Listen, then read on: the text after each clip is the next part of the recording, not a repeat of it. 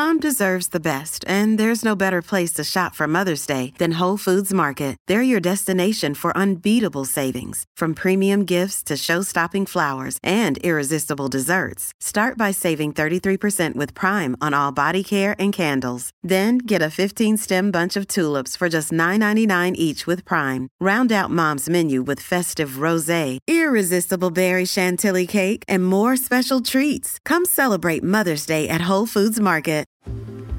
Welcome to Get Naked with Dr. Kate. I'm your host, Dr. Kate Balistreri, a Beverly Hills based psychologist, certified sex therapist, and the founder of Modern Intimacy. Thanks for joining me here, where I talk about sex, relationships, mental health, and dive into your questions with practical answers and real solutions. Each week, I share insights aimed at helping you build an authentic and healthy relationship with yourself, with others, and with your sexuality. It's time to get naked, emotionally, mentally, and on your own time, physically. Hi, everyone. This week on the podcast, I'm going to start with a listener question. And this person writes in and says Hi, Dr. Kate. My partner and I have been in a long term relationship for 12 years. Lately, I've been having fantasies about her having sex with other men while I watch and I can't participate. Is this what they call cuckolding or is this called hot wifing? Is it okay that I want to do this with her? Can you help?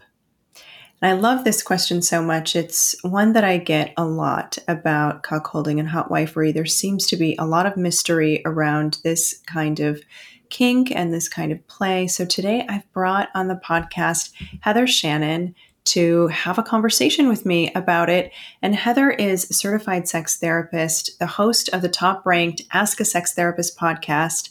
And with over 12 years in private practice, Heather has been helping queer, kinky, and or non-monogamous folks to explore who they are as sexual beings and how they want to show up in their relationships.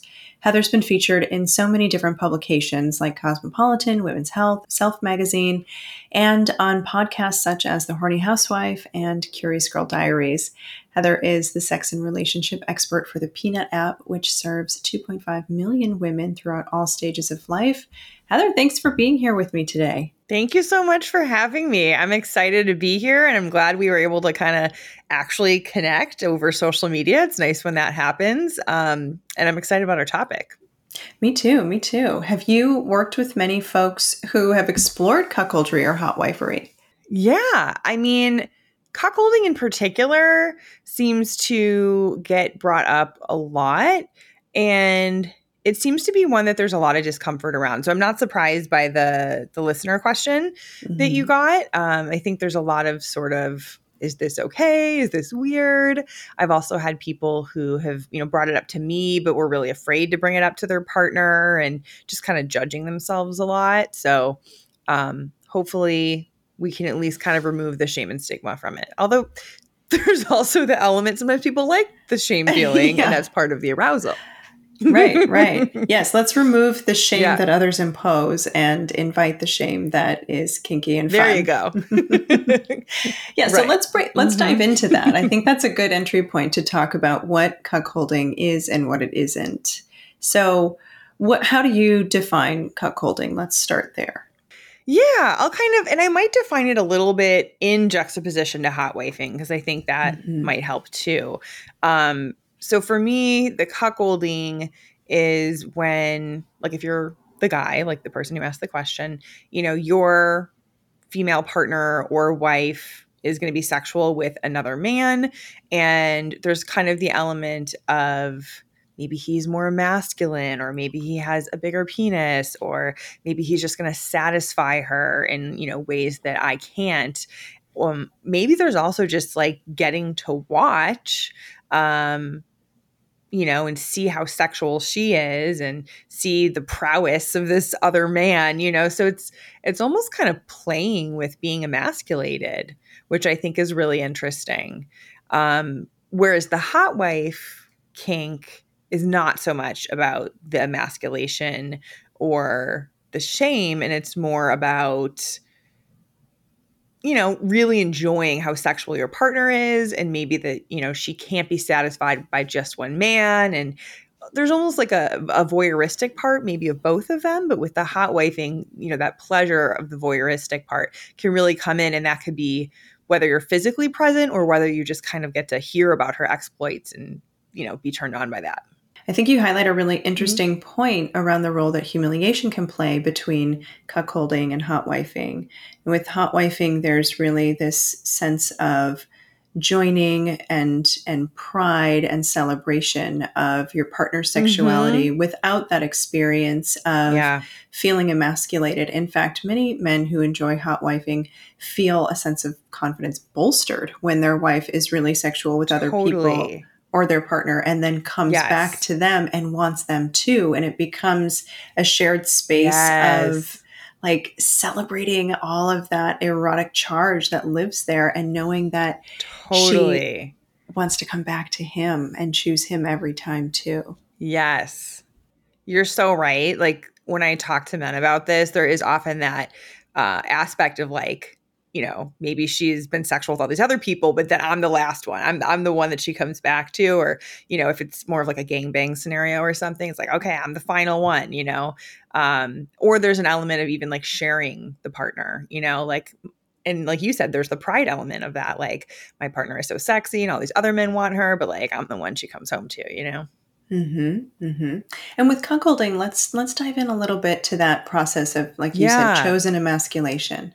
So, how does the humiliation piece play out, and why is that erotic for some men? It's a great question.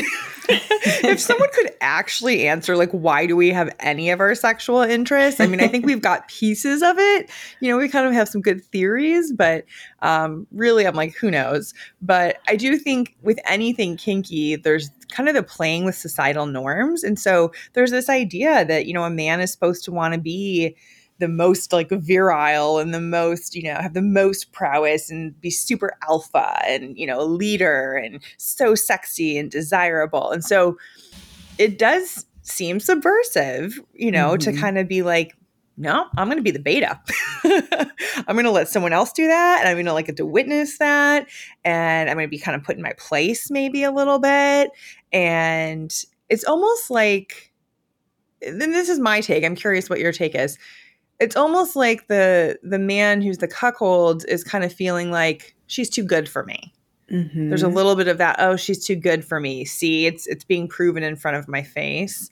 Um, but you know, I think I think of the phrase like shame boner. It's like the whole phrase shame boner exists because in general, humans can get off from humiliation or from degradation. Um, and I, I do think a lot of it is just the subversiveness of it. It's like, because we're not supposed to. And anything that's taboo, mm-hmm. uh, you know, Jack Morin talks about this in The Four Cornerstones of Eroticism, which is a great book. It's an old book, but it's a good one. And so one of the cornerstones is things that are taboo, you know, and I, I think that's one that we probably all like in different ways. I would agree. I think there there is a lot of power in the subversive, and for so many men, they they don't really get to play with humiliation or shame in their day to day lives in a way that is mm-hmm. really accessible or even tolerable, because uh, so many men live in um, so true. kind of a, a, a psychological prison of having to always appear completely um, yeah. intact and strong and uh, composed. Mm-hmm. So I think it gives them a space to really safely play with fears around, am I good enough for her? And so true. Yeah. And, and is there another man who's more potent, more virile, stronger than I am? And yeah. I think it's a really interesting space for men to play with those feelings and those thoughts in this consensual way because I think it gives them the ability to trust then that their partnership is really secure when their partner does choose hmm. them at the end of the day. That's a good point. So maybe that's another thing that, you know, the cuckolding and the hot wifing have in common. The partner still comes home to you, even though you just played with the idea that you're a lesser man, mm-hmm. you know, which is kind of fascinating. Yeah. Um, and as you were talking, I just thought of two more ideas. oh, do share. Um, so one of them, I think, and this this can be generalized a bit for any kind of, you know, like really submissive or like degradation or humiliation play in general, I think there's a real freedom to it. You know, it's like as we go about our lives, there's so much pressure to, you know, be productive and move up the corporate ladder or grow your business or, you know, be the most fit you can possibly be and, you know, be the best lover you can possibly be. And so I think when you're really playing with the flip side of that, it's just like, I can just be a total mess and have a great time, you know? Yes. And I'm like, oh yeah, that seems like a pressure release valve for sure. Oh, definitely, definitely. Being in that cuckold role allows people to not have to perform, right? They get to serve in different ways. Yeah. They watch. It's like a psychological edging of sorts because they're waiting mm. to to play or they're waiting to be seen and they're they're kind of in agony watching their partner have all of this pleasure yeah. but they really like it they like having to wait and and not being able to engage in it and there is a freedom in that there's a lot of freedom from having to be that powerful, phallic, um, you know, activated man. And and I think there's mm-hmm. a gift in that. I think so too. Cause it's like, how many men are naturally just like super alpha and like that's easy for them? You know, I think it's kind of become more of this standard to strive for, but like men are just humans. you know? Yeah. Yeah. Like none of us really have it figured out. Totally. I don't even like supporting that language of alpha and beta because it's been mm-hmm. so first of all the studies around that have been debunked and the the original author of mm-hmm. the study who coined that language alpha came out and said yikes i made a mistake none of these phenomena exist in the oh, wild oh, really? it was all a farce That's yeah kind of nice to hear it is It okay. is. yeah so now that language but it's something alpha, that's been kind of used against men. Of course, yeah. And and I feel like men yeah. have really taken to this hierarchical positioning of I better be alpha and and that's what a patriarchy demands of men, a, a subjugation of anything mm-hmm. tender and nurturing and hmm. um, you know sensitive and and so i think a lot of men do feel really entrapped by this expectation that they should just be forever the top dog whatever that i don't even like that language because mm-hmm. that's been co-opted by really exploitative people like andrew tate but um i was also thinking that. Yeah. But but but case in point right here uh, men who embody that sort of really um hurtful and harmful uh, opinion about what men should be um, set this impossible standard for men. And then they mm-hmm. don't know how to express these other parts of themselves. And i think that the cuckolding space is a way that they can lean into something that is just completely opposite i agree it's kind of so i think of it a little bit as like they're like an eager puppy in the cuckolding scenario. like you, you know, it's like just waiting for their turn. You know, mm-hmm. like oh, that looks so fun. I want to play. I can't. right, I can't. I have to wait. Um, or I, I get to clean yeah. up when they're done. It's like they get to enjoy mm-hmm. the second the second round of whatever's kind of left and given to them as as pieces mm-hmm. of enjoyment. That's true. And I can see I mean we talk a lot about sexual tension and like what a great way to build up sexual tension within yourself mm-hmm. you know mm-hmm. sort of having this craving but not acting on it it's like you're just keeping like you said the psychological edging it's like that tension just like mounting mm-hmm. what do you think it's like for women in that role whether they're engaging in the cuckolding fantasy or the hot wife fantasy how would it be different it's interesting because I think there's going to be some women who are just excited that they don't have to be monogamous. But I've also, you know, seen it happen with couples where the husband is kind of pushing this agenda and the wife actually felt more pressured into it and ultimately didn't want that mm-hmm. you know so I, I, think at the end of the day the wife does need to have some of her own desire um because you know I think there's an element of like compersion, right? It's like our, we get off on our partner getting off, you know, we get off on their pleasure and, you know, maybe seeing them with another person or even just seeing your husband or partner, you know, being turned on by this scenario might be enough. But yeah, there could also be kind of the playing with the power dynamic, uh, mm-hmm. more so with the cuckolding. Mm-hmm. You know, where it's like, okay, I'm going to put him in his place, or everything he's done that's pissed me off this week or whatever, this month, this is now going to be like his punishment. But like, how cool that we can kind of transform it into like a fun punishment, you know, right. punishment, if you will. Um, so I think playing with those dynamics, playing with being, you know, uh, things are changing obviously societally in terms of gender roles, but still playing with a female, being the female and being more in charge, or you know, um, getting to call the shots. This show is sponsored by BetterHelp. Sometimes in life we're faced with tough choices, and the path forward isn't always clear, like whether or not you should stay in a relationship that feels way harder than you expected. I've benefited from therapy in the past when facing this issue and many others. Yes, therapists do go to therapy. Well, some of them do. If you're thinking of starting therapy, give BetterHelp a try. It's entirely online, convenient, flexible, and you can work it around your schedule. All you have to do is fill out a brief questionnaire to get matched with a licensed licensed therapist, and you can switch therapists anytime at no additional charge. So let therapy be your map with BetterHelp. Visit betterhelp.com slash get naked today and get 10% off your first month. That's betterhelp, H-E-L-P dot com slash get naked. OMGYes.com is a website with findings from the largest ever research study into women's pleasure. In partnership with Kinsey Institute researchers, they asked tens of thousands of women what made their pleasure better, solo and with partners. And what they found were patterns in those discoveries the physical techniques and the psychological techniques. And all of that wisdom is organized on OMGYes.com as super honest videos, animations, and how to's. One thing their research found is how easy it is for us to lose our curiosity about pleasure and intimacy. So many of us think things like, I've already got techniques that work for me, I'm good. But finding out what works for other people can actually help you find new things you didn't even know that you or your partner liked. There's always more to explore. I've used OMG Yes a lot, and it really does feel so empowering to see these experiences and techniques detailed so openly without any blushing or shame. What they're doing is long overdue. So go to OMGYes.com slash get naked naked for a special discount. That's O-M-G-Y-E-S dot com slash get naked. Yeah. I mean, the, the word cuckold originated with, uh, I, I believe, as a term that was used to describe a man who didn't know that his wife was cheating on him and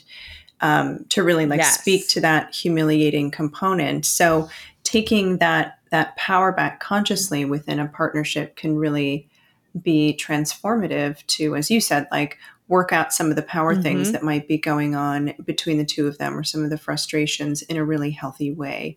Um, if they're both really, yeah. if, if they're in the know about that and consenting to that conscious restoration.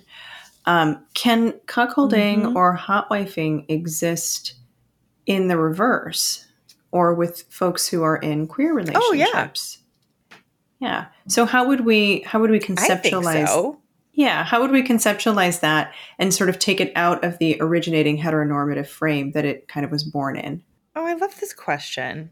Um, I mean, for me, it's all about the energy and the dynamic, right? And so, like, that doesn't really need to have a gender. So you can think about who do you want to see your partner with you know mm-hmm. um, who's your partner attracted to of course um, the, certainly the hot wifing thing it, it is interesting that the names of it are a bit gendered i feel mm-hmm. like maybe we need to like update the names of the kink somehow um because you, you don't really hear hot husbanding you know? doesn't no. roll off the tongue quite mm-hmm. as well but um maybe we'll but, invent a new word one day if anyone listening has one let us know but yeah, the same idea. So just enjoying your partner being highly sexual, you know, being insatiable, um, getting to watch them be so sexy, getting to watch someone else please them maybe in different ways than what you normally do, which literally any other human is going to probably please them in a somewhat different way just because mm. they're a different human. Mm-hmm. Um, so I think that side seems kind of easier. Um, there are cuck queens, you know, mm-hmm. that that is a, a word that right. I hear in the kink community. And so the same idea where, you know, you can swap the genders and see your male partner with somebody.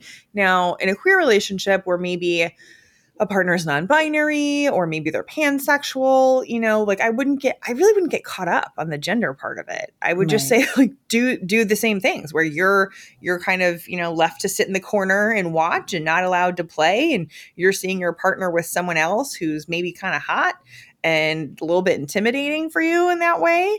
And, you know, they're kind of going to town having fun and you're still left to kind of clean up the mess as you mentioned earlier kate or you know be you know you have to wait your turn until they're mm-hmm. done and that person leaves and then you kind of you know serve your partner in some way mm-hmm. Yeah what are your thoughts like do you what do you think about making it genderless yeah, I, I, think it is important to reframe it as genderless because it, it really is about power and it's about yeah. having a, a way to play with those power dynamics. And if you have positioned yourself in a way where you feel one up or one down, um, right, and topping mm-hmm. or bottoming, it's it's sort of an extension mm-hmm. of being able to be in one of those different roles, and that can play yeah. out no matter the gender of the partners in any dynamic. So it, it is about like exploring how do we how do we change roles? How do we change our way mm. of relating to each other and our practice of mm-hmm. worthiness with one another? And I think that that is mm.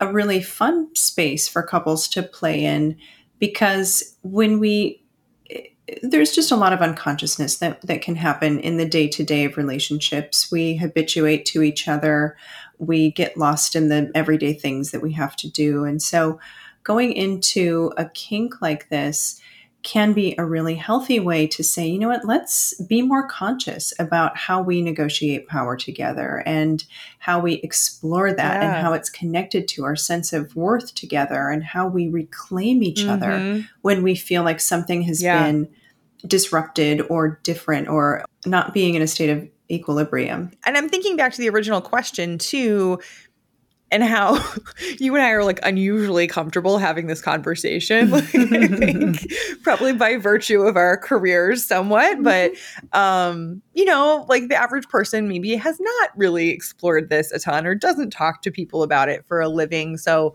um it's making me just think about like what are some of the you know common concerns that might come up with having this conversation mm-hmm. you know especially if you haven't had super open sexual communication with your partner before and and have hold, held some things back. What are some of the things that you think partners who want to engage in this play should be thinking about with each other before they actually do it? That's a good question.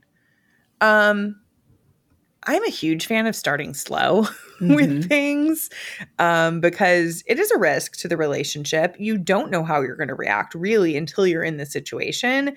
So I would just say, like, maybe you just go to like a swingers club first and just kiss other people and then process okay how do we feel about that like maybe define what's something that's in that direction that we want to head in but it's like a much smaller version and we don't just go like 10 out of 10 right away maybe you're just like so secure you don't even care and you know you're not going to be jealous or you have enough experience that you know how you're going to react fine. But for people who have more of the nervousness and hesitation i kind of feel like pick something bite size and start with that you know? Yeah I, I love that. And yeah i agree 100% i think it's you can't unring a bell. So I think it's important to be gradual mm-hmm. in how you explore whatever you're going to do when you expand your partnership. So it might be uh, great to start by going to a swingers club or a sex club.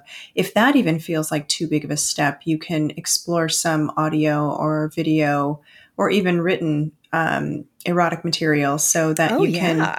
get a sense of like wow right. we can fantasize that we are these characters and and you can watch for the characters nonverbal uh, mm-hmm. uh, reactions and and or their descriptions of what they're experiencing I think reading up on chat forums is a great mm-hmm. way to also think about and learn from the wisdom that of other partners who have played in this space um, to even get you thinking about like what what do we want to do to really secure our partnership as we expand into yeah. inviting others into it you know some couples want to be with partners that they know and that they trust and that they have a mm-hmm. sense of um, ongoing platonic relationship with and that feels safer for them and other folks prefer mm-hmm. engaging in, with people who are anonymous who they will never have to see again and they don't even know their names and right both of those are right. okay. I think you just have to really get clear on what creates safety for the partners involved and and then go really really gently into that direction. That's a great point because yeah, now I'm realizing that mine was probably at least a 5 out of 10. so maybe it's like what is the 1 or 2 out of 10?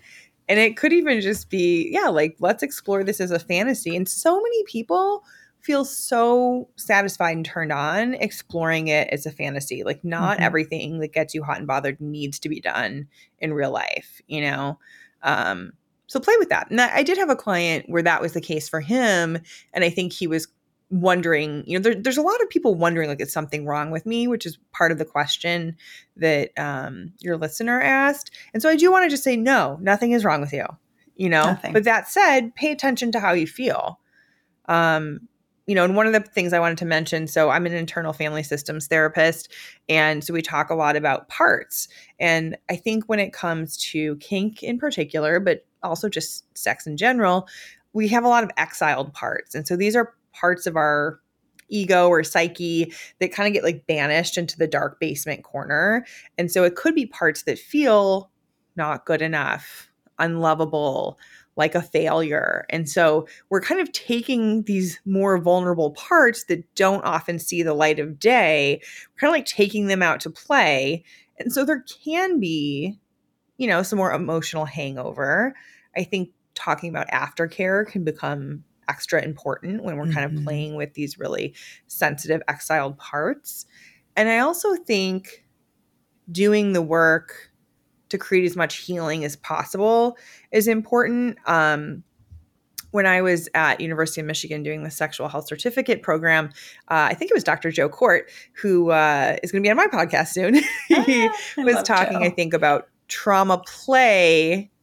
What was it I don't know if it was like kink play versus trauma play, but the the idea was there was a difference between are you kind of re-traumatizing yourself, you know, almost like creating more of like a wound, mm-hmm. or is it mm-hmm. kind of like that's pretty much healed and now it can be done in a way that's more purely pleasurable. And so if you're finding yourself having a really mixed feeling, find an IFS therapist, find a sex therapist, and you know do some work on that. And they they even have um like IFS self healer groups too hmm. that you know are super affordable if you want to kind of just start exploring some of that.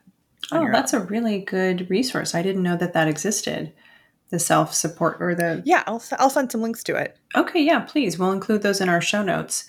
Um, cool. Yeah, I, I, do think what you said is really important here. It, it, playing in this space can create a lot of mixed emotions. There can be high euphoric feelings. There can be lots of healing and closeness. And it, mm-hmm. closeness does sound paradoxical when you think about kind of what exactly is happening with partners inviting in a third into their yeah. dynamic, but it can mm-hmm. foster a lot of closeness and connection and resolve for some of those wounded parts that maybe exist inside deep dark in the in the psyche but it also can bring up mm-hmm. um, and i love your your phrase the emotional hangover um, because that that's a part that's saying, "Hey, I need a little bit more exploration. I need a little bit more voice. I need a little bit more holding to process through how yeah. vulnerable this can feel." And and that's where the connection comes in when you can hold space for each other in that and heal and move through it in a way that's really compassionate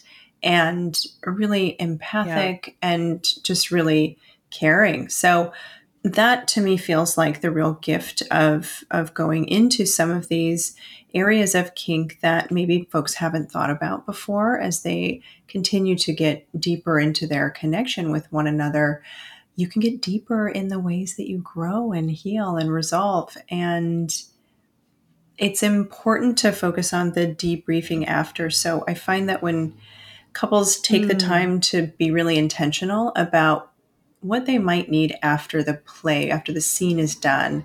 How might they want to just take time to be with each other and nurture one right. another and and like just hold space for that. So thinking about mm-hmm. do you mm-hmm. want to reclaim your partner you, if you're together during the play or mm-hmm. if your mm-hmm. partner goes out to play and then comes back home what do you both need to feel like that's a contained practice? Does one of you need space to be alone yeah. with your feelings? Does one of you need to to talk about the details of the play? It's okay not to have the answer mm-hmm. to those mm-hmm. questions, but I highly encourage you to think about what might feel really um, mm-hmm. completing in the process. Yeah, that I love everything you said. um, I think it's such a good reminder that you know even if we're playing with these, because I also think kink is so misunderstood, mm-hmm. but you know, when we're kind of playing with these kinky parts or we're playing with things like humiliation or degradation, it's important to remember like that is really vulnerable. And even if you're kind of purposely the third person being somewhat left out, you know, it can be connective because you're revealing a part of yourself that you don't normally reveal. And that part is being accepted and, you know, encouraged to be part of the play. Um, and I can imagine afterwards, you know, some people might want that reminder of like, okay, now the play is done. Kind of like you're mentioning, like we've created a container. Yeah. It's like, okay, now the container is closing and you are good enough and you are lovable. So maybe kind of having those reminders um, would be something to check with yourself and check with your partner. It's like, okay, is that what where we need to go to kind of close the container? I really appreciate what you said about some kinks being really misunderstood or kink in general being misunderstood. Let's mm-hmm. go in a little bit more if you don't mind on that and how kink can be something that does enhance intimacy for folks. Oh yeah. I mean, I have a few thoughts on this. So one, I think if you get bored easily or if it's hard to shut your mind off, kink can be so great because there's just, to me, there's like a little more complexity to it mentally and it can really engage you so that you can truly have that freedom experience in your sexual encounter, whatever it is that you're doing um, it's like your mind is really like, okay, I've let go of all those pressure things and I'm fully in submissive mode and, you know, I'm present and I'm here and I'm not thinking about the laundry and I'm not wondering how long this is going to take. So it can help with presence, I think, in that way. Um, the other thing that I think is kind of misunderstood is a lot of times, you know, kink is not always about like penetration and orgasm. You know, like so much of kink really could be considered like mental foreplay or just foreplay in general. Mm-hmm. Um, you know, people might do an entire kink scene and it's just spanking, you know? Right. Um, or it's just, you know, being tied up and rolled around while you're tied up or suspended in the air in sort of an artistic way. Mm-hmm. Um, so there's just so many directions that people can go with it. It's really it's really kind of a playground. It's like, okay, here's all these ways you can be super creative and and of course, you know, being a therapist, the psychological component is just super fascinating to me. It's like, what are all the different ways you can feel during a sexual encounter? And I think kink just adds so many tools and resources to create different feelings. I agree. Okay, I want to say one more thing too. Okay. People people assume kinky things or kinky people are super like hypersexual like all the time or something like that or very non-monogamous and that just doesn't have to be the case like right. sometimes, yeah, but sometimes no. Exactly. So sometimes people who are not kinky are also hypersexual or non monogamous. And so I think really, I just want people to understand like each human is just individual and complex, and you just have to, you know, check your assumptions and take your time getting to know them. Absolutely. And, and each partner dynamic is unique and complex because then you're bringing together mm-hmm two folks mm-hmm. and their individuality and their needs and you're creating something in that yeah. moment whether you're in a long-term partnership or whether it's a one-time play experience it's like every single experience is its own blueprint that comes with lots of lots of ingredients with which to play and create a, a really cool moment one of the things that I think makes kink so joining for folks is that it's really about trust building there's so much communication mm. and negotiation and agreement made before any scene takes place that it gives folks this way to be really collaborative and they agree on what are our what are our stops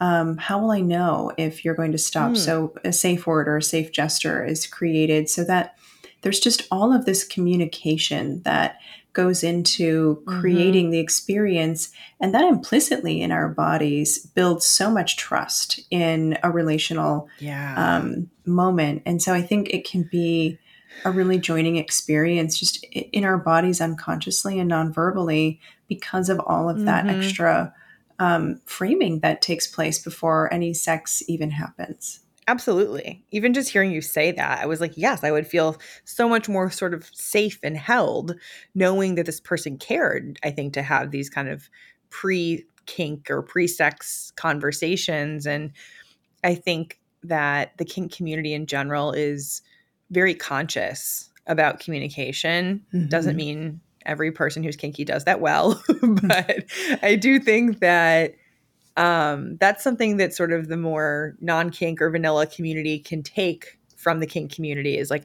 how can we have more of that pre communication? How can we be and create a safe space for each other?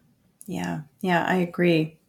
Well, what would be maybe two suggestions that you have for people who are thinking about embarking in cuckolding and hot wifing on where they can even find mm. information about it and and start to educate themselves? Podcasts. um, I do think podcasts are great because we get to talk about the the nuances a little bit more, mm-hmm. and um, I do think that you know cuckolding and hot wifing have become more popular. You know, mm-hmm. I think that uh, Justin Lehmiller mentioned cuckolding in particular in his book "Tell Me What You Want."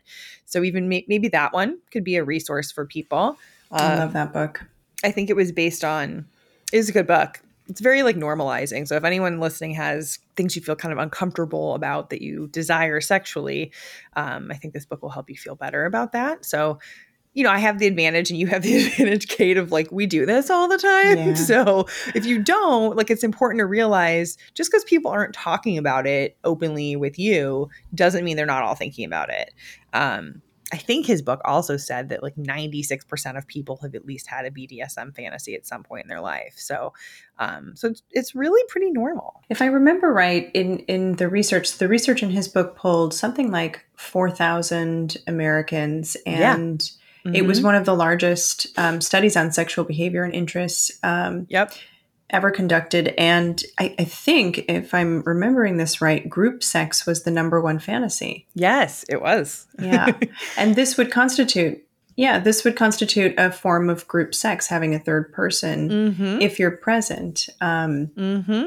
So it's it's a really common fantasy, and and yeah. definitely, I love what you said about just because folks aren't talking about it doesn't mean that they're not thinking about it or doing it. And that's so true. Totally.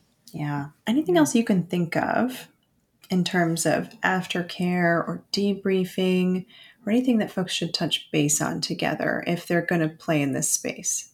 I think we gave some good general recommendations and guidelines. I think what I would say is to be patient.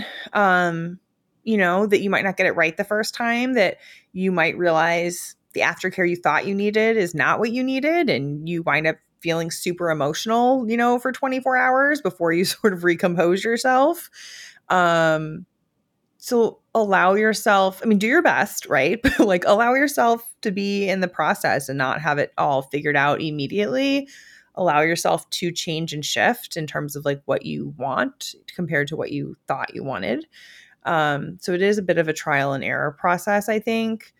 And you know, I do think do your research though and have as many conversations as possible. And like we said, the ba- I think the baby stepping is important if you're really looking to minimize kind of the risk to your connections and um, and I think just your mental health and stability. And you know, especially with those exiled parts, I would say like go go get a good therapist and do some of that work first. Yeah, I'm, I'm a huge fan of that piece of advice. I think it, even for couples who want to get into this work, it can be super helpful to work with a sex therapist and be really mm-hmm. thoughtful and intentional because when you're embarking in any kind of yeah. new area of play, there's just a lot that you don't know, you don't know. And having right. the, the knowledge of a sex therapist to help guide you can really be super protective in, in setting a, strong yeah. foundation for a successful experience. I think so too. I mean, look at me and Kate. We're pretty nice. we are. And we like know some things and we'll help you. Amazing. Um, where can folks yeah. find you, Heather, if they do want to work with you? Yeah, for sure. Um, so my website is just my name, heathershannon.co. Um, and if you go to my freebies tab, I do have a kink personas gift for people. So if you're just curious about some of the different kink roles and want to just start getting some ideas, you can check that out. And then obviously my podcast, Ask a Sex Therapist with Heather Shannon. Amazing. Thank you so much for joining me today for this conversation. It was so fun. It was so fun. Thanks for having me, Kate. Of course. All right, everyone. See you next week. Thank you for listening to Get Naked with Dr. Kate. Stay connected with me on Instagram and TikTok at Dr. Kate Balestrieri. Everyone has questions, and I want to answer as many as I can. So feel free to email your questions to question at getnakedpodcast.com. If you're looking for a free 30 minute consultation with me or someone on my team, visit modernintimacy.com and don't forget to join our newsletter, Modern Intimacy, on Substack. Let's meet back here next week. A new episode drops every Tuesday. Disclaimer this podcast is not a substitute for therapy and does not constitute a professional relationship with Dr. Kate Balestrieri or Modern Intimacy. This podcast is strictly for education and entertainment purposes only. Seeking the truth never gets old. Introducing June's Journey, the free to play mobile game that will immerse you in a thrilling murder mystery. Join June Parker as she uncovers hidden objects and clues to solve her sister's death in a beautifully illustrated world set in the roaring 20s. With new chapters added every week, the excitement never ends. Download June's Journey now on your Android or iOS device or play on PC through Facebook Games.